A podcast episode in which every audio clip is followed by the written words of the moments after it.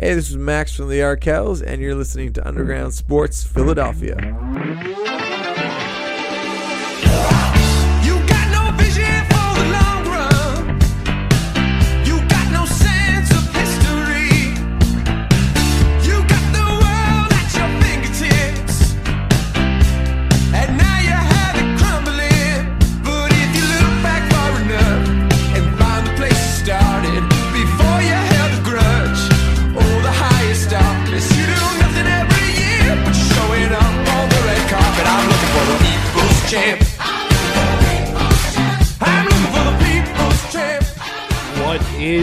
Going on, everybody? Welcome in to episode number 414 of Underground Sports Philadelphia.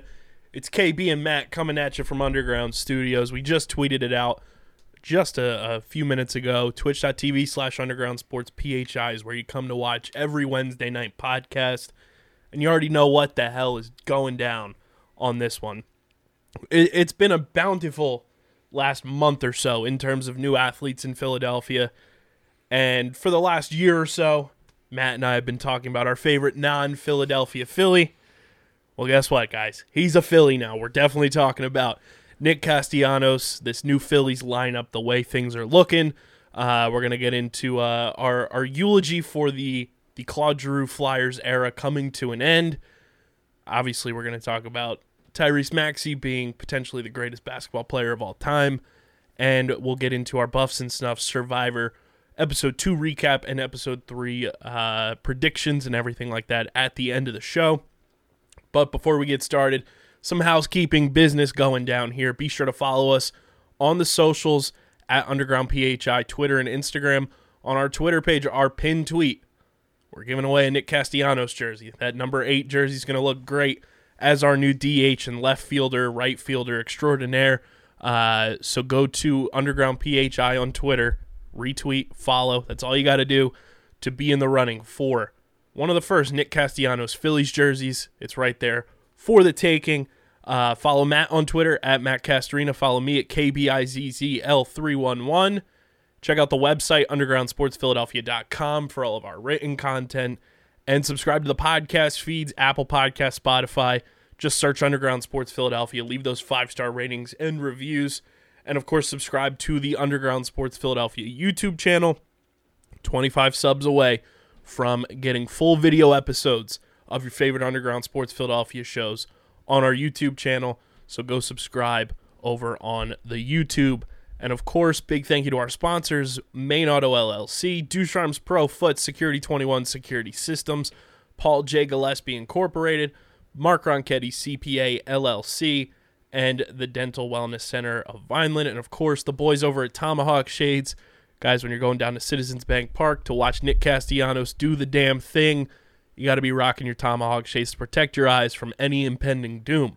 Uh, TomahawkShades.com. Use our code USP for 25% off your entire order at TomahawkShades.com. The boys over at Kenwood Beer, there is a Sixers game tailgate going down on April 2nd before the Hornets game. Brought to you by the pals over at Kenwood Beer. Uncle Zoe holding it down as well. Uh, go to kenwoodbeer.com and use the Kenny tracker. So you've got Kenwood Beer on tap in the Philadelphia area. And of course, you got to be 21 or older to do so. And please drink responsibly. New presenting sponsor of the Top Ends podcast, Binho Board. We've been telling you guys since they got on board, they are going to be the next man cave tailgate, you know, tabletop game. Go to binhoboard.com. That's B I N H O B O A R D.com. It's paper football meets foosball in terms of just the mechanics and, and the game style of play. Uh, and when you use our code at checkout, Binho USP, that's B I N H O U S P, you get 10% off your entire order at binhoboard.com. What's going on, man? Living the dream, you know. We uh we got our guy. We He's- got our guy. He's home. Uh beautiful video by Mama Castellanos to announce on their end that he was coming to Philadelphia. J. Cole ATM playing in the background with him in the batting cage and uh putting in the uh the signature Phillies bell ring as Nick hit the hit the one pitch that was coming his way. Nick Castellanos is a Philadelphia Philly for the next five years at the price tag of $100 million. No opt outs. So he's pretty much here for the remainder of his prime. And uh, he did have uh, Bryce Harper to thank in his press conference. Scott Boras also thanked John Middleton for finally getting the deal done so that Bryce Harper was not calling him four times a day every single day. Nick Castellanos is here. Kyle Schwarber is here. And it seems like everybody has a, a heightened sense of excitement about the Phillies. And I don't know if you saw the news today. Number 37 will not be in the Phillies lineup for the next four to six weeks. Great. That's the best news of all. Um, it's it feels surreal having Castellanos on this team because it feels like we willed it into existence, and it just it broke that way for us. Um, I was I, I didn't think we were we were gonna get him after we signed Schwarber. It just felt like we weren't gonna be spending that kind of money uh, on a, on another outfielder, but here we are. Certainly shores up the um designated hitter position now. You know, you're gonna have plenty of options in that regard. Um, one part of me wants to like fist pump the air and celebrate, and I, I will do that. Uh, one part of me though is still like, you know, twenty million a year could have gotten some really good pitching with that too, and gotten Castellanos. Like we, we've gone all in again on this like offense approach, and I think have neglected the relief pitching again and the back end of the rotation. And I can't help but feel that that's going to be the ultimate frustration uh, now with just like new faces to get pissed off. So that's my big worry uh, about this. Still, is uh, this Phillies team does not like poised to be stopping um, any type of uh, any type of good offense, which is a worry. Like we said when we signed Schwarber, and the Castellanos rumors were swirling around. Who needs pitching when you can score, you know, 100 runs a game? But no, I agree. Just hit dingers all yeah, day. it's hitting season. Uh, I think the bigger concern I have is more the bullpen than the rotation because at least, unlike last year when you had you know Matt Moore and Chase Anderson here, it was like okay, you really have three starting Right. pitchers. This year, at least, you have five guys that you know you can go into the season that have proven to be major league capable starting pitchers and not like bouncer. Like you have Zach Wheeler, obviously. You have Nola. You have Eflin coming back from the knee injury. Kyle Gibson, he was fine last year, and I think he's a quality back end of the rotation pitcher. And Ranger Suarez is here, and by all indications from everything that the uh, the beat writers and everybody down in Florida have said, he's going to be on track to start, you know, on schedule, which is a, a massive thing, I think, especially the way Ranger Suarez performed down the stretch last year. Yeah, he was uh, I think one of the the players of the year last year in terms of how good he was, how important he ended up being, you know, especially like second half of the season. Um, he was one of our only outside of like the big two, one of the only pitchers that you could rely on uh, to to just not like wet his pants every time he went out there. So, yeah, the bullpen for me is a worry. I, I still worry about the rotation. I don't know. There's there's I don't feel as confident as you do. Um, you know, Zach Wheeler, do I think he'll be great again? Yes. Do I think he'll be like borderline Cy Young? It's debatable. You know, like a, you got such unreal production out of him last season. Uh, you had overall a pretty good Nola year. Like he wasn't um, like sparkling, but he was still pretty good. Uh, you expect that to kind of stay the same.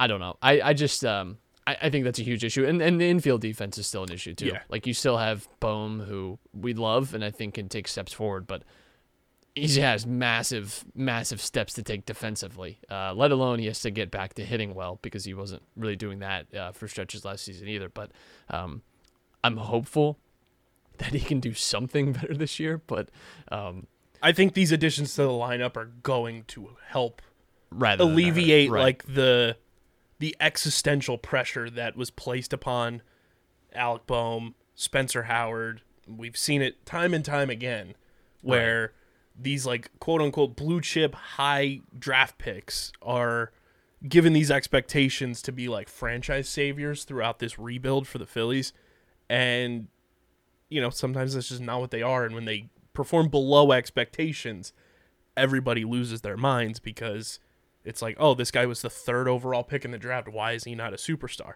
Sometimes it takes longer. But I think having the one through six that you have now behind or in front of Alec Bohm and, and some of the deficiencies offensively that uh, the rest of the lineup has, I think that'll help kind of like get him out of his own head where he doesn't have to really be uh, a crutch offensively for this team. And I think a lot of that too was Rhys Hoskins getting hurt last year. Yeah. Did you know Castellanos was 12th in MVP voting last year? I did not. he, I know he had a career year last year. I was Yeah. looking at his stats yesterday, and Had a great Uh, season. Fantastic season.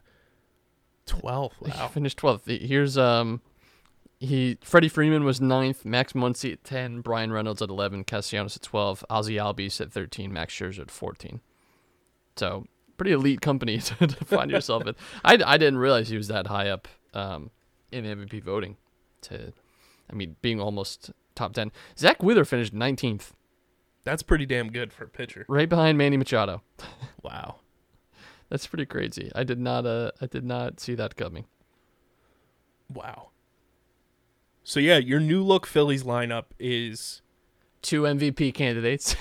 well, three really. uh, a couple of World Series champs. Uh, I mean, it's gonna go Schwarber, Jean Segura, Bryce Harper, yeah. uh, Rhys Hoskins, Castellanos, JT, That's a tough front six to work through. Didi Gregorius, Alec Bohm, Matt Vierling.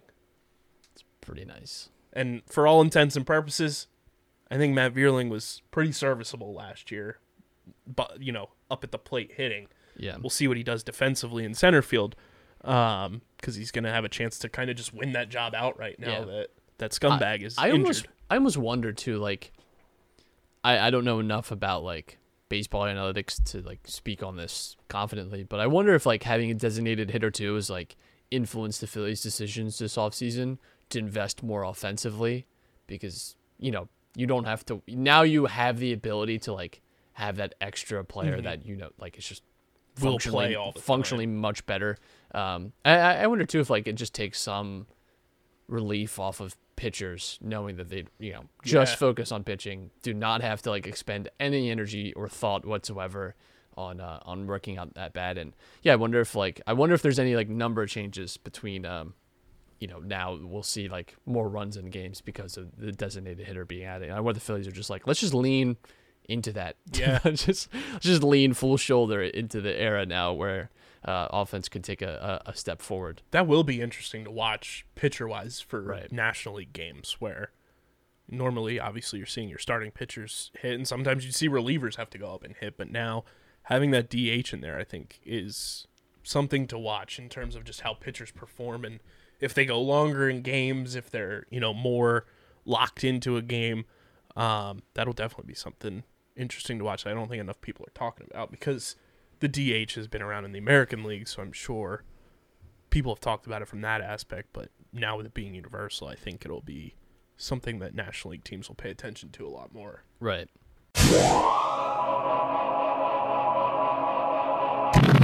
Sometimes we all just need to wind down after a long day of enjoying our favorite sports teams go to work. And with the rise of streaming platforms, new TV shows and movies are popping up every single week, and it might be overwhelming not knowing exactly what to watch. Well, that's where Streamer Season comes in, the exclusive streaming platform discussion podcast for TV and movies on the Underground Sports Philadelphia Podcast Network.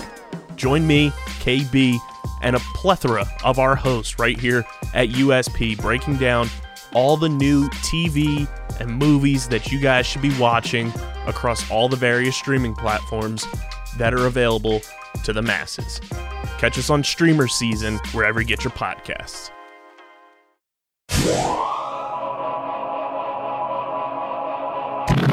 Like you said, it seemed like we willed Nick Castellanos here from last July to now. I also didn't realize I was watching some of his press conference today. He and Bryce Harper were U18 Team USA teammates and won a championship in 2009 together. Um, so that's also a, a big connection with this. Bryce Harper is just the man. Like the way that he was able to kind of influence Kyle Schwarber getting here, getting Nick Castellanos here, bringing in a whole bunch, uh, a whole slew of these players. I mean, it, it's going to be tough when it's all said and done. You know, we'll see when and if the Phillies win another World Series anytime soon with Bryce Harper on the roster. But if they do, it's going to be tough to beat Bryce Harper as like one of the best all-time free agent signings, even Yeah. off the field, because obviously he gets his MVP award, which we didn't know if we'd ever see MVP Bryce again, but we did. But to be able to be that influential in organizational decisions is huge. Right. Yeah. It's um, yeah. I- Topping Bryce is going to be impossible, I think, but I would love to see him touch touch those peaks. But he's certainly like I think I don't know. He, he doesn't have, and it's tough with baseball too because I think the mega stars aren't what they are in other sports Yeah. necessarily. Like Bryce is like, even when he wasn't at your last year's level, was still one of the faces of Right. baseball. Um, Castellanos is not really like on that like same level, and really not many baseball players are. Uh, so in terms of like, I would say like the average fan, maybe not as much, but I think in terms of like actual impact to the team, yes, I think he can get in that same stratosphere. Yeah, um, yeah. If you look at his numbers last year, what he was able to do, spectacular. If he replicates that, you know, and the Phillies have done pretty well with these like big free agent signings, uh, especially with bats. Like, Yeah. hasn't worked with pitching as much, but um, when they when they go out and, and spend the money on guys, it's on the whole worked um pretty well, if not at least just like good. You know, they, Yeah, they mean- haven't they haven't missed a whole lot on on the big names. Even the margin names, like Yeah. look at a guy like Brad Miller, like yeah, pretty good. was a, a throw-in basically for a trade back in 2019, and now this year in free agency gets a a seven-figure, eight-figure contract from the Texas Rangers. You look at Andrew McCutchen. I think Kutch like revived his career at the plate wise this year, like these past three years with the Phillies, and now he gets his deal with the Brewers. I think one of the biggest takeaways that you're going to enjoy when I say this of Castellanos and Schwarber being here we no longer have to watch JT ground out hitting cleanup. Thank God. Thank God. Yeah, I, I wonder if his uh his men on base will uh Increase. will, will, will be better or worse this year because JT is a perennial offender of like 11 left on base in a game. Um, I'd like to see those numbers. I was just looking this up just to see. Uh, there is a distinct advantage when American League teams would play against like NL teams uh, with having the DH, not having the DH. Um, so having the DH seems to correlate with more runs in games, which makes sense. Makes a ton of sense. And I think Schwarber being here is huge. One from a leadoff position standpoint, he's a guy who can mash. He hits hard. Like his first hit today in the spring training game that he played in, it was it was a ground out because of a shift, but hit the exit velocity on the hit was 114 miles an hour, and it was an infield hit. Like That's nice. he's gonna smack the ball everywhere. Uh, and I think it's huge that the Phillies' new hitting coach is the guy who revived Schwarber's career with Washington. Yeah, that's going to be exciting. There's, I can't believe I'm saying this. There's plenty to be excited about with the Phillies. Yes. Uh, there are still like flashing red signs. Um, this is like, and this made me think of this because when I was driving here, I was driving on a road that's like under construction. It's like a road that's under construction, uh, and like. It's finally like safe to drive on. It's still incredibly bumpy and uneven, and you have to like dodge cones, but it's not like completely blocked off anymore. Um, that is the like the state of this Phillies team. You're still gonna have to like grip the wheel and pay a little more attention than you'd probably like to, but uh, you're at least you're at least gonna get where you're going a little bit better. At least your headlights work. Yeah, at least your headlights work. I just I still worry defensively about this team and and how they compete. I know that you know I just talking a little bit about how the the run's to be expected to increase this year, but um, you know it. I I won't forever forget the feeling of the last two seasons and watching this team struggle to just keep like again if, if this team had just had an average bullpen Yeah. you know, you're talking about probably two straight postseason appearances for the Phillies, and from there anything can happen, right? Like once you get in the playoffs, that's all that matters. So um, that's the frustrating thing is that that just hasn't feel like it's it's been addressed in a meaningful way. They haven't deviated from their plan before, which is like just I don't know, throw some names on a dartboard and we'll see who we sign for five million. Yeah. figured it out. Uh, I will say it is spring training, so take it with a grain of salt. I think there have been two guys that have stood out bullpen wise to me. Corey Knebel has looked fantastic, um, and he's going to be your closer, which having a left-handed closer is also pretty interesting. Um, we'll see how that all plays out because there's not as many, you know, lefties that guys face on a traditional basis, especially from a closer standpoint. And then Connor Brogdon's looked fantastic, and I think he's going to be somebody who's here for a really, really long time. And then you just put the rest of this bullpen together and see what happens. I do think now that they've gone over the luxury tax, like claps for John Middleton, way to pony up, pal, and you know dive into the pool head first. Um, I will say that I think they'll be in a different tier activity wise at the trade deadline this year.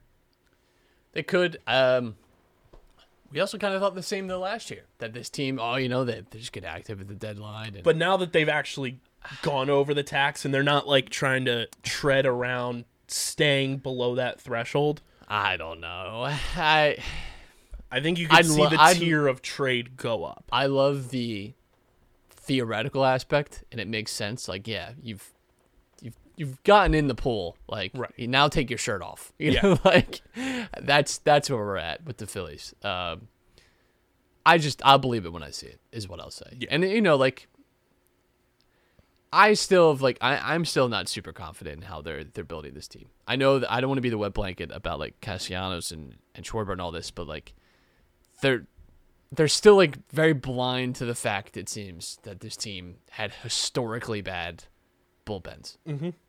And just done nothing to address that. Now maybe yeah, the trade deadline you can make a, a bigger push and hopefully the Phillies are in like a, a better position than than they have been. Whereas you know last few years it's just been like you know maybe we get some of the deadline, we make a push in you know August and make a playoff run out of it or something, and it just hasn't hasn't been that way. You do have the expanded uh, format this year, which which could help, of course. Um, And we might have egg on our face too, bullpen wise, because another guy who's looked really, really good is Seranthony Dominguez. listen, I would love nothing more than to have egg on my face. I've just been, Oh, yeah. I've been burned Twice. twice and like I don't know 37 38 times each season where like you watch a game and the Phillies are up like 5-1 or it's like a great like Wheeler night and it's like 2-1 Phillies and then they blow it like it's just it just sucks it it it takes the wind out of your sails completely and uh, it really demoralizes you as a fan so I am in a sense ready to get hurt again with the Oh, Phillies yeah. but I am like aware going into this year that this is like a problem, and they haven't done enough for me personally to satisfy it, and it's gonna take like they're gonna have to prove it to me. They're gonna have to prove that they're they're for real, and uh, that I'm not just gonna get hurt again. I'm gonna pull up their roster now that a lot Wow, that's a signings shocking picture of Bryce Harper. that's like 2011 Bryce Harper right Jeez, ew. Um, let me see here. ESPN. Um, I think bullpen wise, in terms of just like what I want to see, is if they can like establish that they have three to four guys at the back end of the bullpen. Great. That's Yeah. that's really what I think you and I have both been like yearning for is having that seven, eight, nine guy and then be consistent and not, you know, shuffling the deck around with those spots in the bullpen.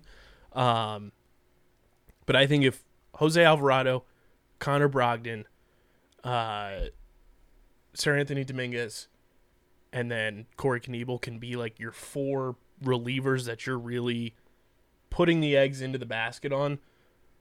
I feel more confident about those four than I have with the 2020 bullpen iteration and last year's iteration. Yes, I think that's fair. Um, I am I am call me Thomas because I'm gonna I'm gonna need to see the proof first. That's that's what I need. I need to see it. I Now, need to see when, it to believe. when it comes to, you know, when guys don't go as long into a game, Right.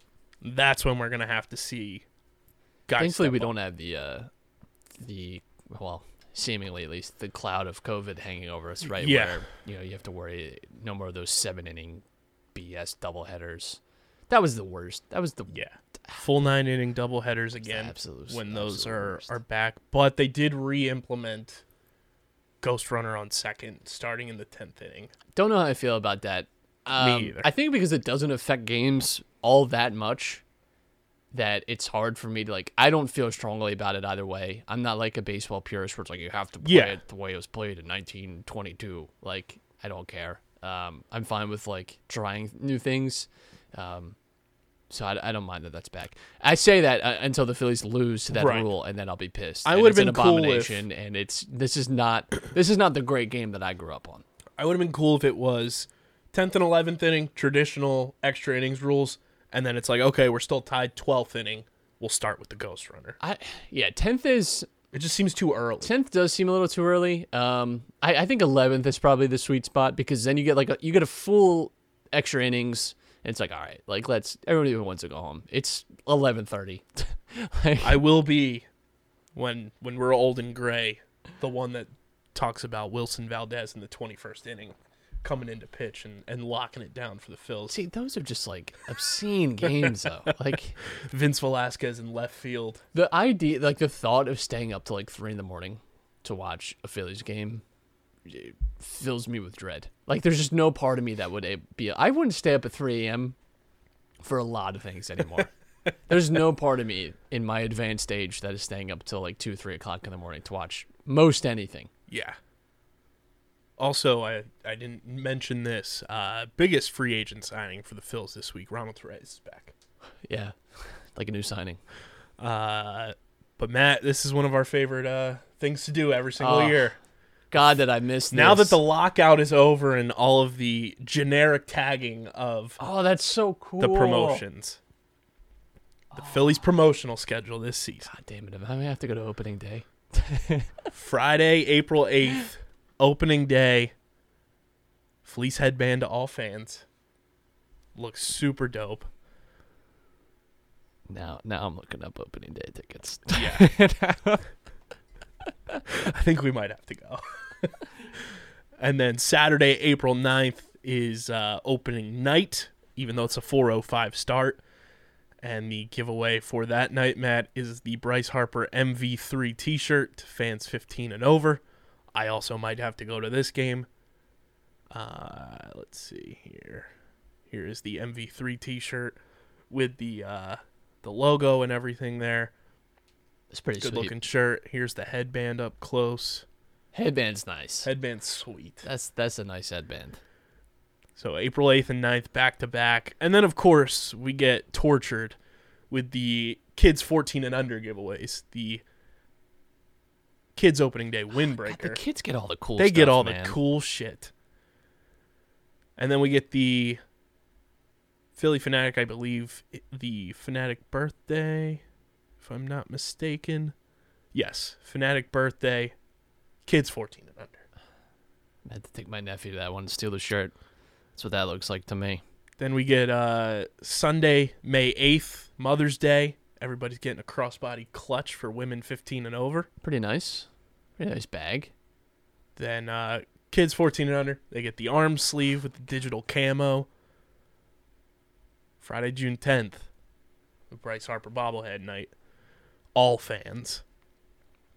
Father's Day, Very nice. Sunday, June 12th, a little retro Phillies bucket hat. Men 15 and you over. You know what I think is the best thing that they ever do is um like the last game of the season they'll do like the giveaways for like the people and like you can win every promo item in a basket. That's like the that's like besides like obviously like they always have like the 08 team signed Yeah. jersey or like st- There was one year, like- I want to say it was 2019. They gave away one of the Phanatic's four wheelers. yeah, I remember that. that was Um, absurd. Like those things obviously you want to win but like that's like if you're not winning Yeah. like some big big thing like that Give me all the give me all the promo stuff that's sick come on Of course, the kids 14 and under get a Zach Wheeler replica jersey on Sunday, July 24th.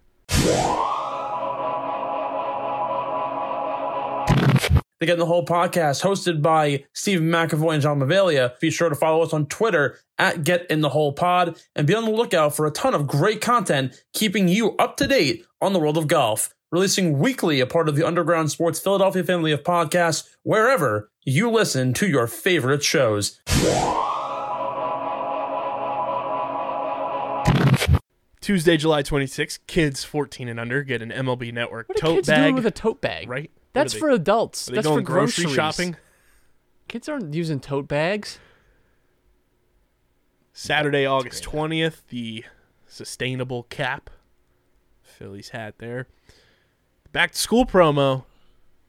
JT Realmuto cooler bag, kids 14 and under. Okay. And then there's a couple concerts mixed in here as well. Concerts don't do it for me as much, but uh, No, but there is one that I'm going to uh Are we getting all dollar dog nights out of the way by like Oh yeah, Uh, May 3rd middle is the May. last one. Jesus? I get it. They're trying to drive people to the stadium when people, you know, Yeah. early spring is like tough for that, but you can't get one in like July Right. or something, you know, like We do get Mike Trout at Citizens Bank Park this year, so that'll be a, a doozy. Uh where is this one? the, the Millville crowd will love that. Yes. There's a concert this year that is absolutely absurd, and it's after a Mets game on a Friday night. I love the 90s post game concert featuring Vanilla Ice, Tone Loc, Rob Base, and DJ Jazzy Jeff. Presented by Jim Beam. um, wow, that's quite a list. Those are people that make music. Can you imagine Friday night, South Philly, if the Phils beat the Mets and then Vanilla Ice is coming out? That's obscene. I, I shudder at the thought of the people that are like adamant about making it to that one. That's a worry. Fan Appreciation Day is Sunday, September 25th. Of course, fans are getting a fleece blanket that are 14 and under. Star Wars Night is back. blank- blankets and totes. Come on, Alumni weekends against the Nationals this year. great. Uh, my favorite ever uh, concert bit with the Phillies was Diplo was playing after a concert, and I was listening to like the radio broadcast. Like Diplo sounds like a, a pitcher stat. Like, what's his Diplo this year? That's my favorite bit ever. I think about that all the time. Star Wars Night. I wonder what they're doing there. That's pretty cool. That is pretty sweet. Boba Fett beanie. Well, now I gotta convince my wife to go to a go to opening uh Yeah. opening day opening day baseball. Totally down to clown for opening day. Um, but yeah, we love going through the promotional schedule there, and it's fun. Opening opening day w- might be pretty cool too because the Phillies are playing the Athletics, and they might be facing uh, our guy Cole Irvin. Yeah. Shout out the A's. Uh, so that's the Phils right now. We'll see uh, what happens. There are a plethora of pitchers being thrown around in trade rumors. Don't know if the Phillies will get involved. I doubt it. Um, mostly because there's not that much for them to trade uh, at this point. But we'll see. There, there's a bunch of tanking teams that are trying to shed even more payroll. Matt, I saw this tweet that Joc Pederson threw out on the timeline newly signed uh, San Francisco Giant Joc Pederson. He tweeted, "Embarrassed for your fan base, be better. If you can't sell your team to somebody that wants to show the fan base in baseball they're at least trying to compete, sorry, unacceptable." So this is 2022's total payroll, the top 3 and the bottom 3. Top 3, I'm sure you can guess the uh, the usual suspects. It's the Dodgers, the Mets, and the Yankees. Yeah. The Dodgers, two hundred seventy million, hundred and fifty-eight thousand three hundred thirty-three dollars. The Mets, two hundred forty-nine million, ninety-nine thousand nine hundred ninety-nine, and the Yankees at two hundred thirty-five million, nine hundred forty thousand seven hundred fourteen. Your bottom three. Can you guess the teams? Um so I saw this but I, I'm forgetting. I know the Pirates are on there. Pirates are number twenty-nine. Aren't the Athletics on there? They are not surprisingly. Uh, the Guardians now. Guardians are number 28. And oh man, Matt, you should have remembered. Uh, the Marlins aren't that low, right? No. Marlins are not that low. I'm blanking on the last it one. It is the Baltimore Orioles. Right. There it is. The Guardians at 35,600,000. The Pirates at 35,250,000 and the Orioles at thirty million three hundred sixteen thousand six hundred sixty-six. And to put that in perspective, the Orioles' total payroll for 2022 is about 10.3 million dollars more than what Nick Castellanos is making this year from the Phillies. That's just crazy, honestly. Like, I just what are we doing? doesn't matter. There's That no, is- there's no cap floor. There's no there's no incentive at all to be good because it still prints money. that is like the one of the biggest issues with baseball is the bottom floor teams and that's why i say relegation should be in every sport be fantastic. Call up three minor league teams. Yeah. Um, but that's the problem is is you have teams like the Pirates and the Orioles and now Cleveland who just you know five years ago was in the World Series Yeah. are operating like like oh we're we're so poor Even the Orioles have like like once a decade have yeah like, like, they had a, nice little stretch run. Um, The Pirates had their tough. run with McCutchen. Pirates, I feel in my lifetime have eh, besides like a few of those McCutchen years though, but I never felt like they were like actual Yeah. contenders. Um, But at least they were Pirates in my lifetime have never been like a great team. I can remember obviously like the Guardians having good years and, and the Orioles having good years, but You think about some of the players that were on the Pirates during their little it's kind of run, insane. like McCutchen, Gerrit Cole, uh, Gregory Polanco, who's now playing overseas, which is crazy to me. Starling Marte, like they had players, and now they're just an absolute dumpster fire. It's unreal. It's. I mean, I, I feel for the fans of those teams too, because it's like you're going every year. Just Yeah. like you have. No, what are you? I don't know. Like, what are you going to games hoping for? Right. You know, like what are you? What are you gearing up for? Like, what is spring training like for a Pirates fan? I don't know. It's just tough. And I think we're just Something like has to change for sure. sickos where we went through the process with the Sixers and going through Philly spring training. It was like, okay, we kind of see a plan. Right. And then like as the years have gone on, it's been like, okay, some of this hasn't panned out. Let's figure it out. Yeah, at least there's always been like some direction forward. But with those organizations, like especially like the Orioles and the Pirates, it doesn't feel like there's any any real sign that they're like building in any kind of way. And the Guardians are constantly letting players go as well, which has to be frustrating. Like I just it sucks. I, I have to imagine it sucks for the fans too. It's it's not fair to like have your uh have something that brings you joy like just like ripped from you from Yeah. some billionaire. Sell your teams. Um, let's uh, let's give our eulogy to the Claude Giroux Flyers era. It's brought to you by our first ever Get in the Hole podcast live event at the Eastland Golf Course and Double Eagle Saloon, going down April 10th and 11th. Come on out April 10th for Masters Sunday. We're going to be at the Double Eagle Saloon. Stephen McAvoy, John Mavalia coming down from Long Island for a live Masters Sunday watch along. You're not going to want to miss it. We'll be at the Double Eagle holding it down. Come through, be a friend, tell a friend. We want to pack that place as much as possible uh, for Masters Sunday, one of the most electric sporting events and sporting days of the year. Uh, and then, of course, the following day, April 11th, will be at Eastland Golf Course, 9:30 a.m. for the grand reopening of their course. It's now a nine-hole course, uh, and you can play with every club in your bag. It's going to be difficult, 3,600 yard, nine-hole course, and uh, rumor has it allegedly newly inducted Hall of Famer Dick Vermeil will be in the building. So come on out. We're going to be doing live podcasts on Monday, uh, and we're going to be hanging out at Eastland Golf Course that entire weekend. So come on out, hang out with us, and uh, enjoy the very first Get in the Hole podcast live event. Matt Claude Giroux gets traded. The end of an era has officially come. And the amount of people I saw Jesus. on the Twitter machine saying like that it was Drew's fault, all this stuff. Sure, does he have some to blame? Of course. Every player has some blame in, in not delivering in the playoffs. But the fact that the Flyers never delivered with him as kind of the focal point of this team in the amount of time he was here is absurd. I can't believe he's in Florida of all places. Of all places.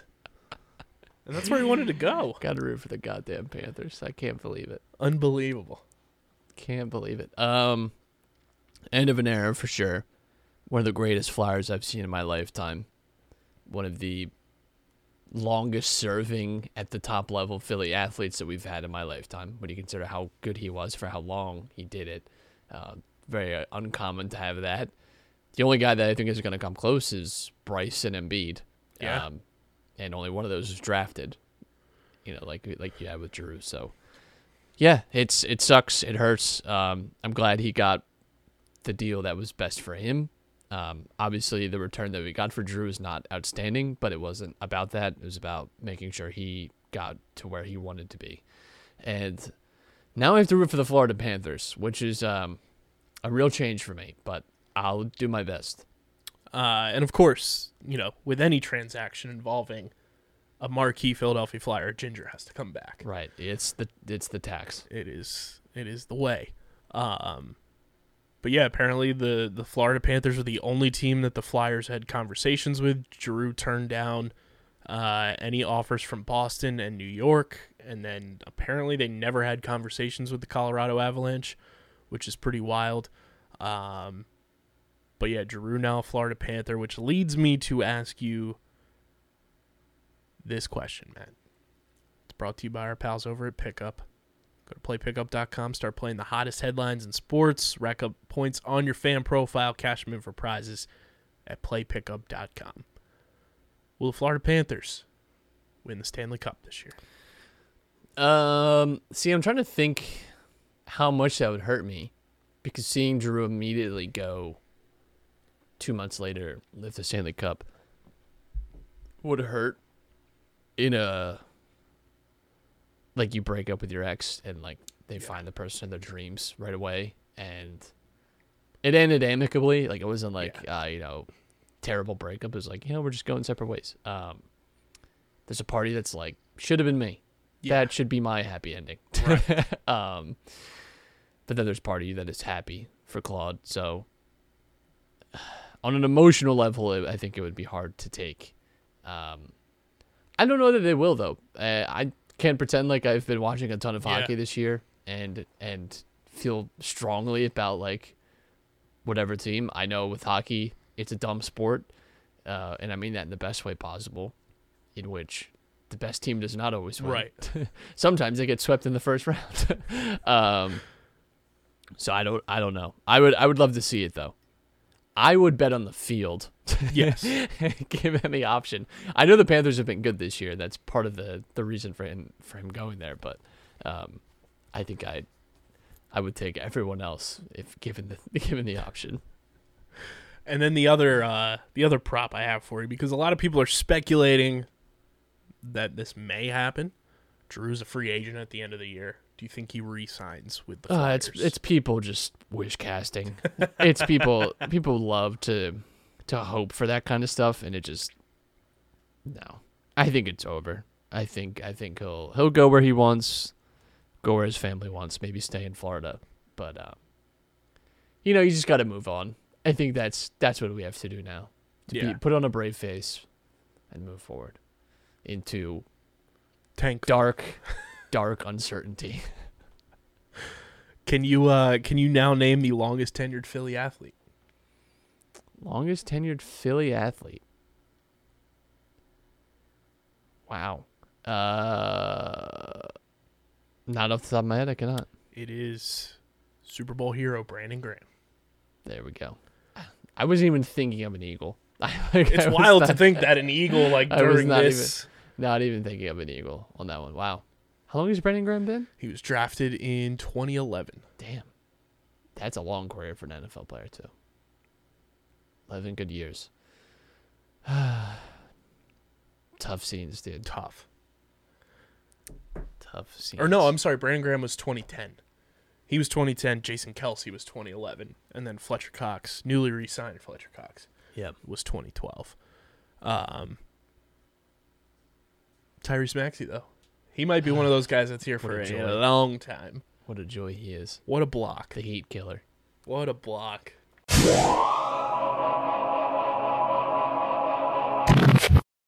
We all know the traditional Big Four sports, and we have our favorite teams and enjoy them each and every week during their seasons.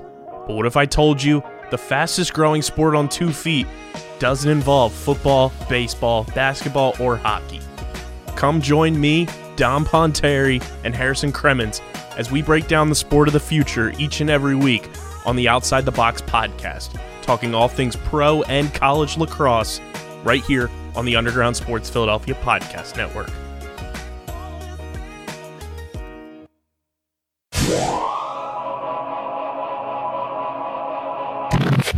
Something about Doc Rivers' brain operates differently when he doesn't Sure have does. superstars in the lineup. Sure does. The fact that they beat that Heat team with no Joel Embiid, no James Harden, and Tyrese Maxey just goes absolutely nuclear was a beautiful thing to see. Yeah, they attacked Tyler Herro, which uh I don't know. It's it maybe when teams do it to us, they attack like our main weakness. Right. Maybe we could like do that to other teams, like It's like the first time I've ever seen Doc do that. play on mismatches, which apparently he didn't even do. Apparently Shake just did that on his own. Um, Which should automatically give Shake playoff rotation minutes. no, he's actually gonna get cut Yeah. uh, for that. For James Ennis. It's un- it's unreal. Doc is a menace, and man, it's it's a great win though. Like all things considered, when you when you point out the fact that Harden and Embiid weren't there, um, you know what's weird is like I feel like there's been a lot of negativity about the Sixers, especially like nationally. People talk about how oh they haven't looked great. They've been like very good with Harden and Embiid. Obviously, like the big matchups haven't gone favorably. I think really it's like the humiliation of the Nets game is what everyone's like mind has been stuck to, but everything else has been pretty good. Yeah. Um, kind of as advertised. I don't know, like a lot of the it's a lot of like muck raking about the Sixers, which I just haven't appreciated all that much because it's like it's a little exhausting. But I would rather be the team that everyone is dogging on rather than be everyone's pick to like be the favorites. Because last year we were, we were a lot of people's pick to come out of the East, and I did not like that feeling. Um, I would prefer to be the team that everyone's kind of spitting on through the door. That's fine. I'll Yeah, live with that. Fuck your one seeds. Yeah, one seats for us don't work actually. So It's insane. let's let's see how let's see how those other ones work for us. Play uh the Monstars tonight in LA. No, uh, no LeBron No LeBron. ducking, ducking the game. Shame. What a shame. Also, I, I love the post game tweet digging of all the, the Heat Twitter people claiming Joel Embiid and James Harden were ducking the Heat. And that also reaching the, the depths of the national media as well. And we just absolutely eviscerated them. Um Tyrese Maxey though. What a what a joy. What a gem. And it's finally fun to have like enjoyable guard play on this Sixers team. What a what a dramatic shift. Like it's the first time since like Allen Iverson. It is like being lost in the desert and finding your oasis. it's like just unbelievable. It's unreal. It is crazy. We were never asking for much either. no. We were asking for someone who could dribble, pass, and shoot. Not even we didn't even like need it to be at an elite level, right. Is like someone that could do those things. The amount of years we've gone through without a point guard who could shoot Unreal. has been terrorizing. And now we have him. And the fact that it's all because of Mike Muscala just makes it that much more sixery and hilarious. It would not be a Sixers like come up without some like abstract niche hero at the center of it, and this like, wi- like. you know, the, that like Wikipedia hole where you like find those like random events or things like that is how the six any good thing that has ever happened to Sixers has been born from a, a an abstract Wikipedia article. That's Yes. that's just the rules. That's how it goes. it is it's really stupid to understand the fact that we went from 2016 we, we went six seven years without a point guard who could shoot and now we have james harden and tyrese maxey who i was looking at maxey's draft class arguably he could go down as the best pick in that draft If you're redoing that draft, he's certainly not falling to Like- Sixers. it's it's Even on draft night, he was not someone that um I did not see projected falling. Really, uh, it's it's funny, and I mean, it's become like that image now too of like the Heat taking Precious over him. But um, a lot of mock drafts did have the Heat taking Maxey, so it was it was surprising that he uh, that it ended up that way. Like it's funny, like it's it's like that tweet, like all dudes do is go back and relook at the 2012 NFL draft. Like it's it's rare that you go back and look two years ago, but like Tyrese Maxey's playing better than 99% of this draft. yeah, There's there's only a few names that are, are Like- definitively ahead of him, um, and it's only been a few years, right? So you know, there's still time for players to. Like you have Anthony improve. Edwards. Anthony LaMelo. Edwards, Lamelo, uh, Patrick Williams, probably. Um, those are the guys that are definitively, I would say, and, and Halliburton is probably still going ahead of Maxey. But outside of that, I mean, Like you're yeah, you're talking about like a top seven, top crazy. for sure. Potentially top five. Yeah. Also love seeing Saddiq Bey go absolutely nuke. Like all of his Villanova teammates were tweeting about this too. It was like, of course Saddiq dropped a 50 burger when March Madness is going. It's on. kind of amazing though, like how good the Villanova guys have done in the NBA. I don't know if that gets enough credit. Um, that there's no like true superstars, Mhm. right? But I mean, like you look at like Nova players, they have good, long-standing NBA careers, which Yeah. is which is good. and even over what the last five years now, you have Mikal Bridges, Right. Jalen Brunson, Arcidiacono stuck around, you know, on on ten day contracts, and he was with the Bulls for a little bit. DiVincenzo wins a championship last yeah. year, DiVincenzo's like a a core piece. Like and then gets traded this year. yeah. Um, Saddiq Bey is playing really well with Detroit, and now you know potentially there's like three or four guys on this current Villanova team Yeah. that are playing really well in the tournament that could get drafted. And they're not done yet. Exactly. Um, how have you enjoyed March Madness? Um, well, I'll tell you this: uh, not a great feeling watching one of your teams in your uh, in your finals get dusted by St. Peter's. That Oh, you mean not- your champion that you yeah? picked? Tell you, tell you, that's a tough. That's a tough feeling. Overall, it's been good. I have tried to let myself not get too wrapped up in my bracket being uh, not what I wanted it to be, Yes. and just enjoy what it was. Um, I think this Sweet 16 is great because you have a little bit of everything. If you like a Cinderella story, you have that. If you like the traditional like powerhouses, there's plenty to like pick from. Uh, there's good matchups. There's some like double digit seeds still, like besides even St. Peter's. Like you have you have There's a number of them. you have a lot to work with uh, in this Sweet 16. So I'm looking forward to that. Um, my bracket is still technically alive. I can I can still make things work. I just need need things to go a little bit well for me. But I'm not I'm not completely out of hope. Which is you kind of you really just want to go into the Sweet 16 having a chance. Right. That's that's all you want. You just you want your champion still there and like at least two of your final four, and you're like, all right, I can at least convince myself that I can win. Yeah. The only region being the West region to have one, two, three, and four make it out. Every other region is some collection of just craziness. Like the East is three, four, eight, and fifteen. Excuse me. The South is one, two, five, and eleven. And then the Midwest is 1, 4, 10, and 11. Two 11 seeds. Yeah, Yeah, it's uh you know, like every you know what sucks about March Madness is every year like I should have why didn't I not see that coming? Yes. But the thing is, none of it makes sense Never. cuz you know, they tell you all the time like, you know, oh, you really you want a team that wins its conference tournament. But do you? That Virginia Tech flat. Which I was bad. very bummed about. Looked flat, bad. You're like, "Okay.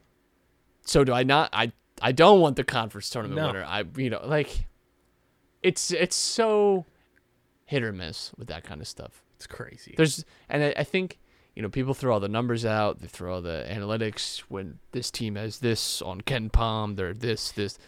At the end of the day, it is just chaos and it's all luck. So don't beat yourself up. If your bracket's not doing well, doesn't Just mean you're an idiot. it. You know, it's all it's it's randomness. Don't hit yourself too much. exactly. Just enjoy the ride. And uh, we got a nice little in house rivalry going on uh, on Thursday. So by the time you guys are listening to this, Thursday night, DJ and I, Villanova, Michigan. It's gonna be a doozy because we have a podcast to record after that game. Um, so that'll be a ton of fun. Quick hits. Uh, the NFL is absolutely on just like all types of drugs. Yes. Don't know what it is. Matt, your Dolphins acquiring Not my the Dolphins. cheetah. Not my Dolphins. It's a not my Dolphins move. Not thrilled with their uh with any of it. um, didn't like them uh, batting their eyes at Deshaun Watson. Uh, didn't like the Brian Flores situation, which is obviously still Ongoing. ongoing. And uh, can't say I'm interested in rooting for Tyreek Hill personally, so uh, that sucks. but if you're looking at it without the moral lens, they do have a loaded offense, and this is a, a make or break it year for uh, for Tua now. Yeah. Who I believe in, by the way. I think Me too. I think the Tua hate is a little. Do I? Can he not live up to that expectation? Absolutely, but I feel like people have counted Tua out. I think uh, a little unfairly, in my in my opinion Agreed. in my personal opinion. But yeah, it's um I mean we talked about it last week. I was like, damn, this feels like a really crazy NFL offseason. And since then there's been like, I don't know, seven more trades. Like Matt Ryan's a Colt. just insane stuff. Yeah, Matt Ryan gone. Um yeah, you had Deshaun Watson now on a uh on the Browns. Cleveland the- now the most hated city in the NFL. You had the Baker drama, which is still unfolding as well. Jimmy Garoppolo still not traded. Yeah, but he is in that Subway commercial, so good for him. Uh, he, I let me tell you, I know that he has a proclivity to hang out and date some uh, adult film stars. hey, Similar level of acting chops, I would say, with with Jimmy G. Not totally impressed with his acting ability. The uh, When his Nona tells him that she doesn't cook, he's like, "What?" Come on, Jimmy, you can do better than that. I'm sure of it. and then Surely you can say what more convincingly. the uh, the fun local aspect as well with the draft right around the corner. Uh, Isaiah Pacheco did work out for the Eagles at Rutgers Pro Day, and he has a private workout with the Denver Broncos next month. He put up 225 pounds on the bench press mat 27 times Jesus. to go along with his tied for fastest 40 yard dash at the combine for all the running backs. So Isaiah is uh, moving on up the draft boards, if you will. Absolutely.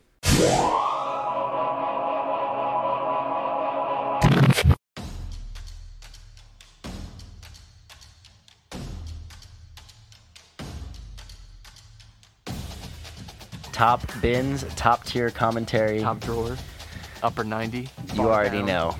'Cause You it's more of a already term, isn't it? know.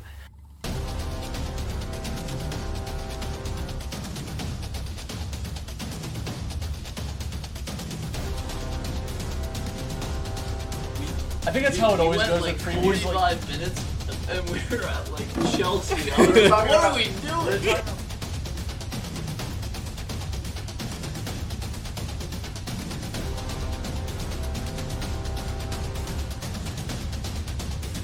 Um, I'm Dominic Ponteri, I am Matt Kestry.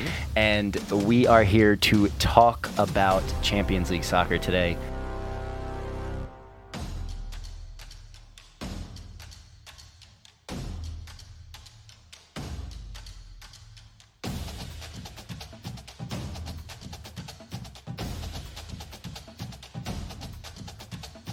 Hey, it's Top Bins time. What's up? We're back.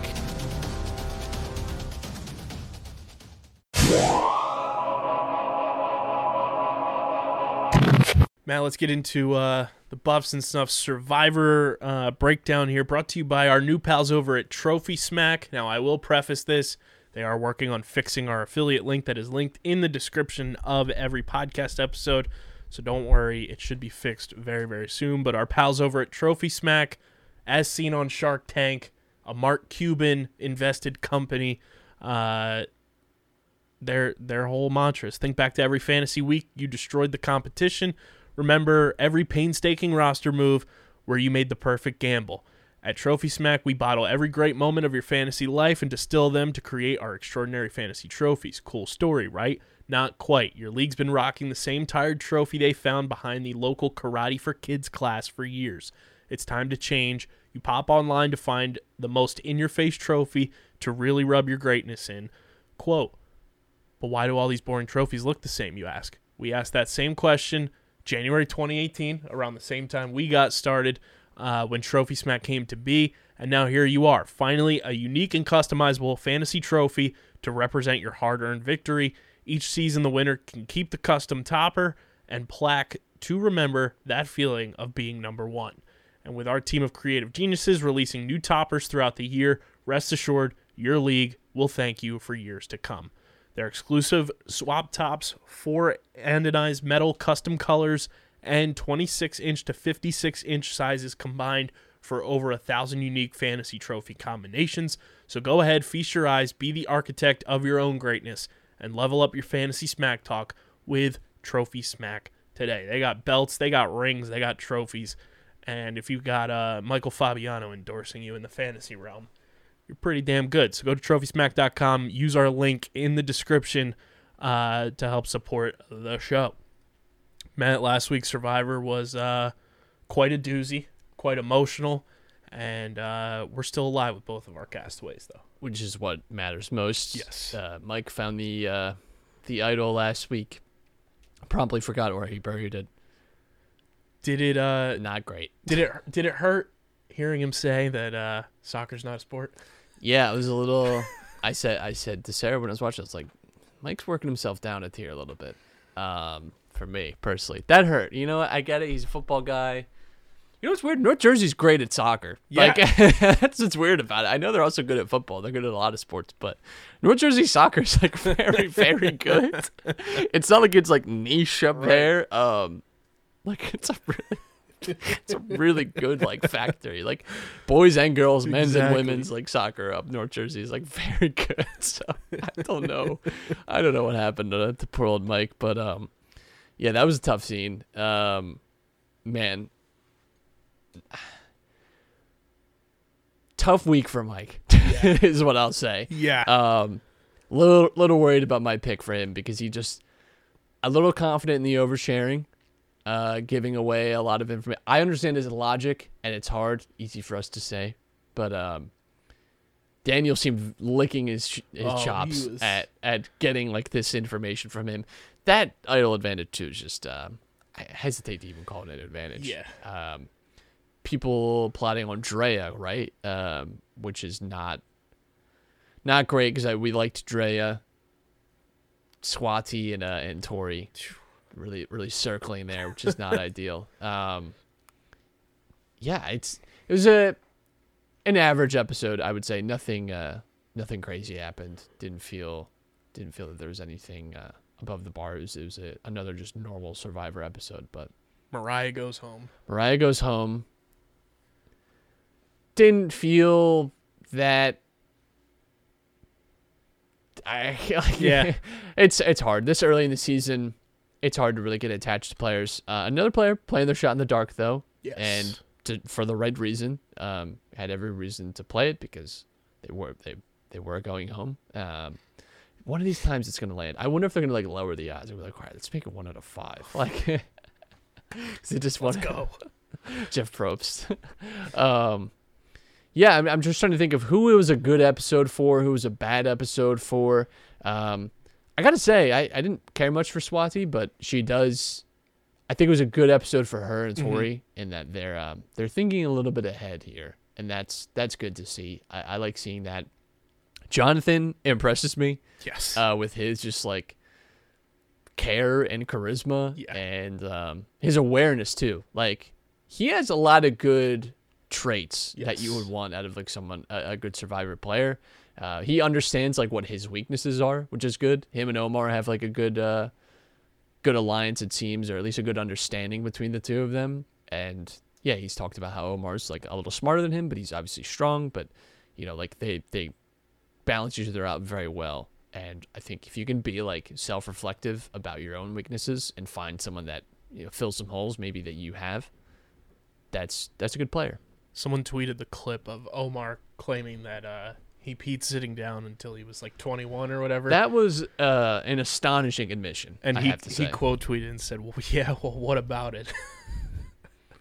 you I- gotta own it. If you're gonna if you're gonna say that on national television, you gotta own it. I think the most impressive player for me last week was Lydia. Her taking on the reins of being like the caller during that challenge and leading the Green Tribe to immunity was very unexpected. Number one, just by like how she's portrayed herself so far into Right. this season, but then for her to just be like dynamic vocal leader was pretty badass. Yeah, I was not expecting that. Uh, that was a throwback challenge too. We haven't seen Yeah. like the uh, blindfold your your drive and have to like direct traffic in a while. So I liked that. I like that we're we're getting we're getting some mix-ins from from uh, some previous seasons. Yeah, that's a lot of fun. Um, so we're, we'll go with our three up, three down. Man, tough. I don't even remember my three up or three down were last week. Um, I think I think Drea still has to be in my three up. I think she's still strong. Worried about the fact that Swati and Tori are like on her case a little bit. Um, kind of want to move Jonathan into my my three up. I like I just like everything I'm seeing out of him. And I want to say Jenny was in my three up last week, so. and I don't I didn't see anything to change my mind about that. So I'm I'm keeping that pat uh, for right now for my three up. My three up, I'm gonna go with Jonathan. I'm gonna go with Lydia, and my final one. Um, this is gonna play into the the the three you know key phrases of Survivor: outwit, outplay, outlast. Hai doing what he had to do to just like Yeah. survive. Yeah, good for Hai. uh, was I think crucial just to his game alone. So I'm gonna put Hai in my my top three. Um, my three down. Chanel seems unfortunately like a background character at this moment. Now, Erika, this early in the season last year, also seemed like Yes. a background character, so I hesitate on uh bouncing anyone down. Fast forward, Chanel's breaking an hourglass. Um, but I the the times that we saw Chanel didn't didn't love it. It's hard this early in the season still to like, you know, you have so much time still to move move up or down. Uh, Rocksroy's still in my bottom three, despite being one of my Survivor players, just because I think his his personality seems to rub people the wrong way. Um, Daniel climbs out of the bottom three for me. I'm trying to think who's in my who's really definitively in that bottom three. God, part of me wants to put Mike in the bottom three because he's really worrying me. I'm, I'm like looking at the people left. I'm like, kind of. He's painted a big target on himself, and I don't Yeah. think he's quite realized that. And again, you know, you don't have a vote for like a very long time. Um, I kind of think Mike has to be in the bottom three. It's yeah, a bad spot to find yourself in it's right very now. tough. Uh, and I don't think he realizes that. I don't think Mike's like a bad person or bad player, but I think he thinks that he has stronger ties than maybe he actually does. yeah, I don't think he's quite expecting like Daniel to like be ready to like cut bait or use that information to get Mike out. You know, like I think the big positive for Mike right now is that the Green Tribe is just stupid good at challenges. Yes. So if you can just survive, get literally, get to the merge literally like unscathed, good you'll for be you. good. Uh, I think my bottom three, it's gonna be. I agree with your Chanel take, so I'll put Chanel there. Um, I'm gonna say, man, um, as much as it pains me because he's one of my guys, I'm gonna say Omar. Um, mostly because like yeah, it was it was good like screen time for him last week, but it made him portrayed to be kind of a weaker player on a tribe that's losing challenges, and I think he could be on the chopping block if his tribe loses again. Uh, and then I will also go with Rocksroy in my bottom three. So that's our three up, three down for Survivor 42. Be sure to follow at Buffs and Snuffs on the Twitter machine as we live tweet every single episode, which we're going to go do now. Uh, so be sure to follow us on the socials at Underground PHI Twitter and Instagram. Follow Matt at Matt Castorina on Twitter. Follow me at KBIZZL311. Check out the website, undergroundsportsphiladelphia.com, for all of our written content. Christian's Oscars preview should be up uh, going into this weekend as the Oscars go down on Sunday. And of course, subscribe to the podcast feeds, Apple Podcast, Spotify, wherever you get your podcasts. We are there. Leave those five star ratings and reviews. Let us know how hype you are for Nick Castellanos to be a Philadelphia Philly.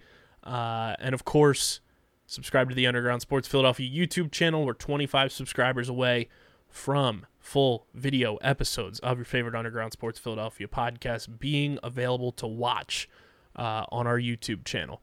Go enter our Nick Castellanos jersey giveaway on our Twitter. It's our pinned tweet. And uh, big thank you to our sponsors who make this show happen Main Auto LLC, Ducharme's Pro Foot, Security 21 Security Systems, Paul J. Gillespie Incorporated, Mark Ronchetti CPA LLC, and the Dental Wellness Center of Vineland. Our pals over at Pickup. Go to playpickup.com and start playing the hottest headlines in sports, which by the end of the week, Matt and I's favorite prop, the NL East run differentials, best and worst, will be up on their website for you guys to play along with us all season long. So go to playpickup.com now and start playing the hottest headlines in sports. Tomahawk Shades, go to tomahawkshades.com and use promo code USP for 25% off your entire order at tomahawkshades.com. Kenwood Beer, be sure to head out to the Kenwood Beer tailgate before the Sixers and Hornets uh, game on Saturday, April 2nd, and use the Kenny tracker to see who's got Kenwood Beer on tap in the Philadelphia area at kenwoodbeer.com. You got to be 21 or older to do so. And of course, please drink responsibly. Plus, our pals over at Binho Board. Go to binhoboard.com. That's B I N H O B O A R D.com and use our code Binho USP, B I N H O U S P, for 10% off your entire order from our pals over at Binho Board.